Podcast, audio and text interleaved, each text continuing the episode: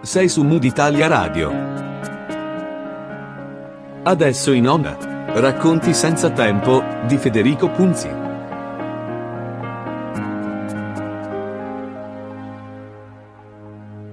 Gentili ascoltatrici e ascoltatori, bentrovati. Qui è Federico Punzi da Mood Italia Radio per la rubrica Racconti senza tempo.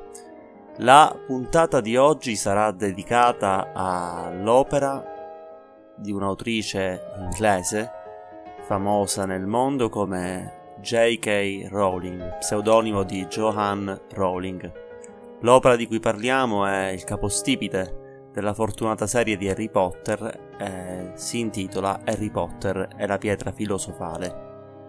La rubrica di racconti senza tempo è un appuntamento per ripercorrere le storie, i personaggi, i grandi temi e gli autori che hanno influenzato la letteratura e il pensiero, cercando di cogliere suggestioni, collegamenti e perché non regalare piccole riflessioni. Nell'oceano della prosa, della poesia, del teatro, dell'opera, per compiere insieme un viaggio eterno fra parole e versi eterni, nel blu profondo di racconti senza tempo che ancora oggi continuano a commuoverci appassionarci e interrogarci.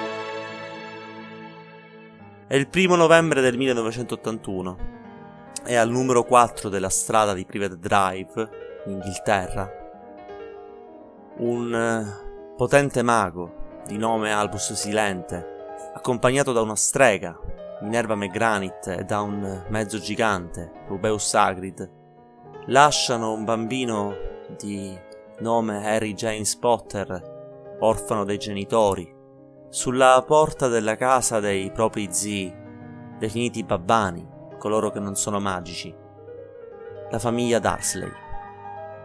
Il piccolo Harry trascorre i suoi primi anni di vita presso l'abitazione degli zii, tormentato dalle angherie del cugino Dudley, dormendo in un ripostiglio nel sottoscala, vestendo con gli abiti dismessi di Dudley viene trattato dalla famiglia Darsley come un ospite indesiderato.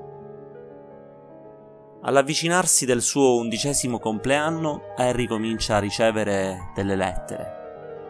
Delle lettere che però vengono sequestrate e distrutte dallo zio Vernon, prima che Harry stesso possa leggerle. Ecco che, dopo aver ricevuto un'invasione di lettere presso la casa familiare, Zio Vernon decide di nascondere la famiglia in una catapecchia su uno scoglio in mezzo al mare. E lì, proprio la notte dell'undicesimo compleanno, Harry viene raggiunto dal mezzo gigante Hagrid, che rivela ad Harry le sue origini.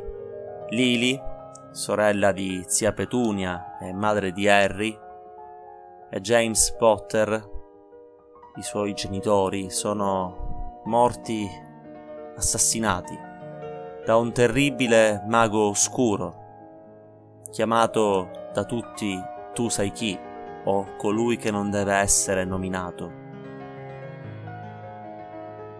Ecco che dopo questa rivelazione rispetto alle sue origini, Hagrid rivela ad Harry di essere un mago, un mago dotato di poteri straordinari, un mago destinato a studiare presso un'importante scuola di magia in Inghilterra, la scuola di magia e stregoneria di Hogwarts.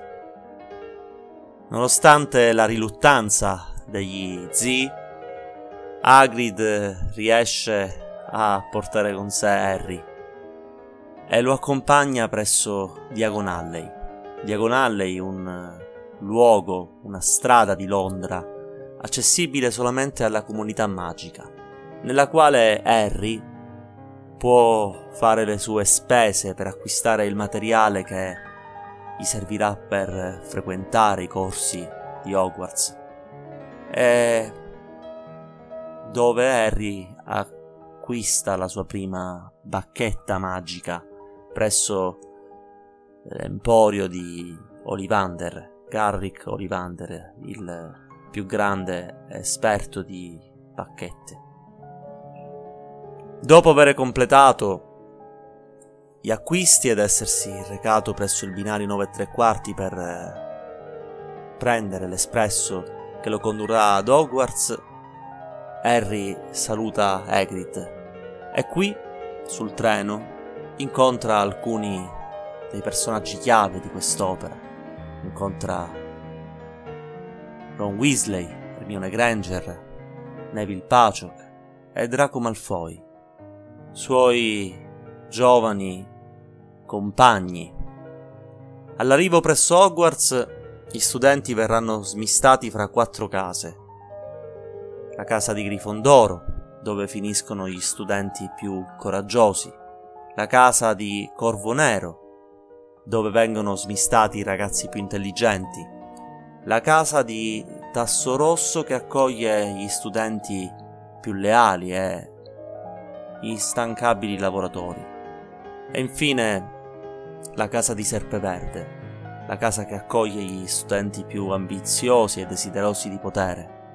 Una casa che storicamente ha, come dire, portato alla luce diversi maghi malvagi. Harry, Ron, Hermione e Neville vengono assegnati alla casa di Grifondoro, mentre Malfoy viene assegnato a Serpeverde. Durante la cena di benvenuto, Harry conosce alcuni personaggi chiave della storia. Il saggio professor Albus Silente, preside della scuola, la professoressa McGranit, capo della casa di Grifondoro e insegnante di trasfigurazione, e il professor Piton, capo della casa di Serpeverde ed insegnante di pozioni. Un uomo ambiguo che sin dalle prime lezioni ad Hogwarts mostra la sua ostilità nei confronti di Harry e degli studenti di casa Grifondoro. Durante il primo anno di studi ad Hogwarts, Harry e i suoi amici cominciano a confrontarsi con le discipline magiche e a conoscere i misteri di questa scuola. Fra rivalità come quella con Malfoy e amicizie importanti come quella con Ron e con Hermione differenti nel carattere rispetto ad Harry l'anno trascorre ma su Hogwarts incombe una minaccia Colui che non deve essere nominato si mormora essere ritornato e sembra essere sulle tracce di quella che è chiamata la pietra filosofale creata da Nicolas Flamel in persona. Si dice che la pietra sia custodita proprio nella scuola. A seguito di una serie di vicissitudini complesse, Harry e i suoi amici riescono a proteggere e salvare la pietra dalle grinfie di tu sai chi, che altri non è che Lord Voldemort, il mago oscuro più potente di tutti i tempi che attraverso uno dei professori, professor Raptor, era riuscito ad infiltrarsi nella scuola per impossessarsi della pietra. Grazie a questa grande prova di coraggio, Harry e i suoi amici riescono a scacciare tu sai chi ed impedire che riesca ad appropriarsi della pietra. Infine, Durante la scena conclusiva dell'anno scolastico, il professor Silente decide di premiare la casa di Grifondoro come la casa più valorosa fra le case di Hogwarts. Harry Potter è un romanzo che ha segnato generazioni, generazioni di grandi e piccoli, una storia che è stata tributata anche da un grande della letteratura contemporanea, Umberto Eco. Vediamo come la profondità di quest'opera si rifletta sui temi che vengono affrontati, una storia che parla di amore, di amicizia, di coraggio, temi eterni che riescono ad affascinare generazioni su generazioni da oltre vent'anni.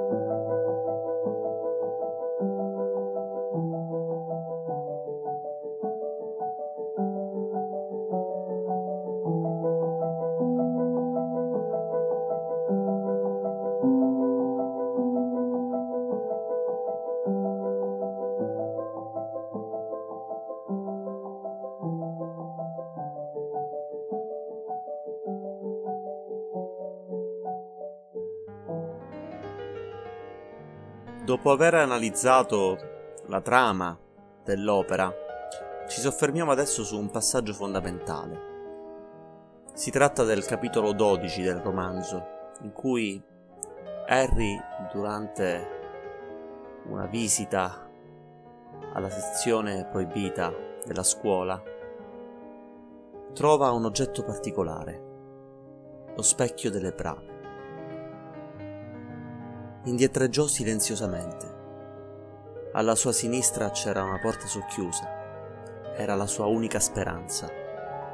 Ci si infilò, trattenendo il fiato, cercando di non farla cigolare, e con suo grande sollievo riuscì a insinuarsi dentro la stanza senza che i due lo notassero. Quando l'ebbero oltrepassato, Harry si appoggiò alla parete, tirò un profondo sospiro di sollievo e ascoltò i loro passi allontanarsi. C'era mancato poco, molto poco. Trascorse qualche secondo prima che Harry si rendesse conto di quel che conteneva la stanza dove si era nascosto. Aveva l'aspetto di un'aula in disuso. I banchi e le sedie accostati lungo le pareti proiettavano ombre oscure e c'era anche un cestino per la carta straccia capovolto. Appoggiato al muro, di fronte a lui, c'era un oggetto che appariva fuori luogo in quell'aula, come se qualcuno ce l'avesse messo per toglierlo dalla circolazione. Era uno specchio meraviglioso, alto fino al soffitto, con una cornice d'oro riccamente decorata che si reggeva su due zampe di leone. Sulla sommità c'era un'iscrizione. Emar Beutel Amosi, Vout Linon Otso. Ora che non c'era più traccia di Gaza e di Piton, il panico era svanito. Harry si avvicinò allo specchio per guardarsi e ancora una volta non vedere la sua immagine riflessa. Ci si piazzò di fronte. Si dovette tappare la bocca con le mani per non urlare. Si voltò di scatto. Il cuore gli batteva ancora più forte di quando il libro aveva iniziato a gridare perché nello specchio aveva visto non solo se stesso, ma molte altre persone, proprio dietro di lui. Eppure la stanza era vuota. Col respiro mozzo, si voltò di nuovo, lentamente, verso lo specchio.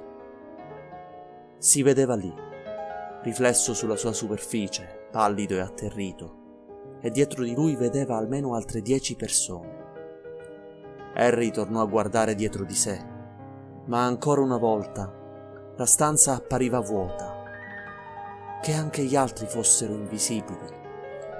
Forse si trovava in una stanza piena di gente invisibile, e il trucco dello specchio era di rifletterli tutti, invisibili o meno che fossero. Guardò di nuovo nello specchio. Una donna, ritta in piedi proprio dietro alla sua immagine, gli sorrideva e lo salutava con un gesto della mano allungò un braccio dietro di sé, ma non sentì altro che aria. Se ci fosse stata veramente, avrebbe potuto toccarla, tanto le loro immagini erano vicine, e invece tastò soltanto aria. Quella donna e tutte quelle altre persone esistevano soltanto nello specchio. Era molto carina. Aveva capelli rosso scuro e gli occhi. Sì, i suoi occhi sono proprio come i miei, pensò Harry, accostandosi un po' di più allo specchio. Occhi di un verde intenso, esattamente della stessa forma. Poi però vide che stava piangendo. Sorrideva e piangeva al tempo stesso. L'uomo alto, magro e coi capelli scuri che le era accanto, la cinse con un braccio Portava gli occhiali e aveva una chioma ribelle, quelle che non stanno mai a posto, proprio come quella di Harry. Ora, Harry era così vicino allo specchio che con la punta del naso sfiorava la sua stessa immagine. Mamma, mormorò. Papà. I due si limitarono a fissarlo sorridendo. Pian piano, Harry passò in rassegna i volti di tutte le persone riflesse nello specchio e vide altre paia d'occhi verdi come i suoi, altri nasi come il suo e anche un vecchietto che sembrava avere le sue stesse ginocchia ossute.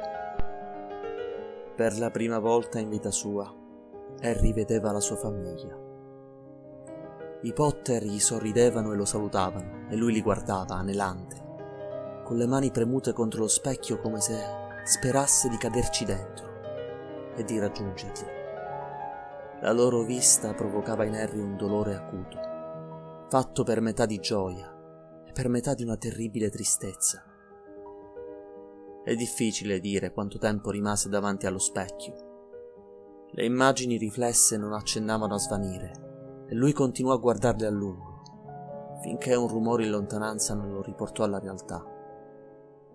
Non poteva restare lì doveva trovare la strada per tornare a letto. Distolse a forza lo sguardo dal volto di sua madre, le sussurrò, tornerò ancora, e si allontanò in fretta dalla stanza. Quella terza notte riuscì a trovare la strada molto più rapidamente delle precedenti. Camminava così in fretta da fare più rumore di quanto consigliasse la prudenza, ma non incontrò nessuno ed ecco di nuovo sua madre e suo padre che gli sorridevano, e uno dei nonni che gli faceva cenno col capo, tutto allegro. Harry si lasciò scivolare a terra e finì seduto sul pavimento di fronte allo specchio. Niente gli avrebbe impedito di restarsene lì tutta la notte con la sua famiglia. Niente di niente. Tranne. Allora, di nuovo qui Harry Harry sentì le budella congelarglisi dentro la pancia. Si guardò alle spalle. Seduto su uno dei banchi appoggiati al muro c'era Albus silente in persona. Harry doveva essergli passato accanto senza neanche vederlo, tanto era disperato il suo desiderio di tornare davanti allo specchio. Io, io non l'ho vista, signore. È strano quanto essere invisibile possa renderti miope, osservò silente Harry si sentì sollevato nel vedere che sorrideva. Allora, riprese silente, scendendo dal banco per sedersi a terra accanto a Harry. Tu, come centinaia di altri prima di te, hai scoperto le dolcezze dello specchio delle brame. Non sapevo che si chiamasse così, signore. Suppongo però che ormai tu abbia capito che cosa fa. Sì, beh, ci vedo la mia famiglia. E il tuo amico Ron ci si è visto caposcuola. E lei come lo sa?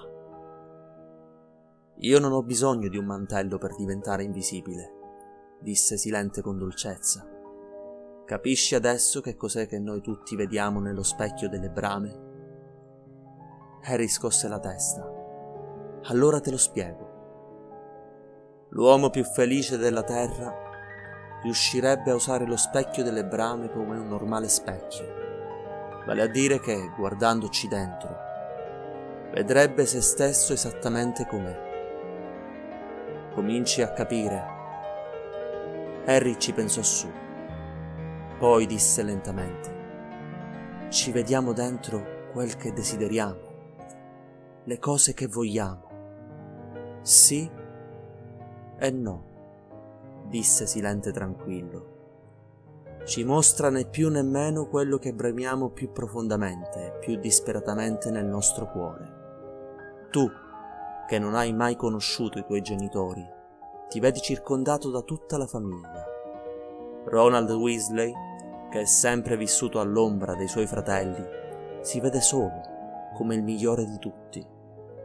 E tuttavia questo specchio non ci dà né la conoscenza né la verità ci sono uomini che si sono smarriti a forza di guardarcisi, rapiti da quel che avevano visto, e uomini che hanno perso il senno, perché non sapevano se quello che mostrava fosse reale o anche solo possibile. Domani lo specchio delle brame verrà portato in una nuova dimora, Harry, e io ti chiedo di non cercarlo mai più. Se mai ti ci imbatterai di nuovo, sarai preparato. Ricorda, non serve a niente rifugiarsi nei sogni. e dimenticarsi di vivere. E con questa lettura concludiamo l'appuntamento di oggi. Io sono Federico Punzi per la rubrica Racconti senza tempo. Mood Italia Radio è una web radio che trasmette 24 ore su 24 musica Creative Commons. L'indirizzo del sito internet è www.mooditaliaradio.it. Potete seguirci sui canali social di Mood Italia Radio, Facebook e Instagram. Mood Italia Radio è anche presente sul canale Spotify. Vi ringrazio per l'attenzione e vi do appuntamento alla prossima puntata. Hai ascoltato su Mood Italia Radio. Racconti senza tempo di Federico Punzi.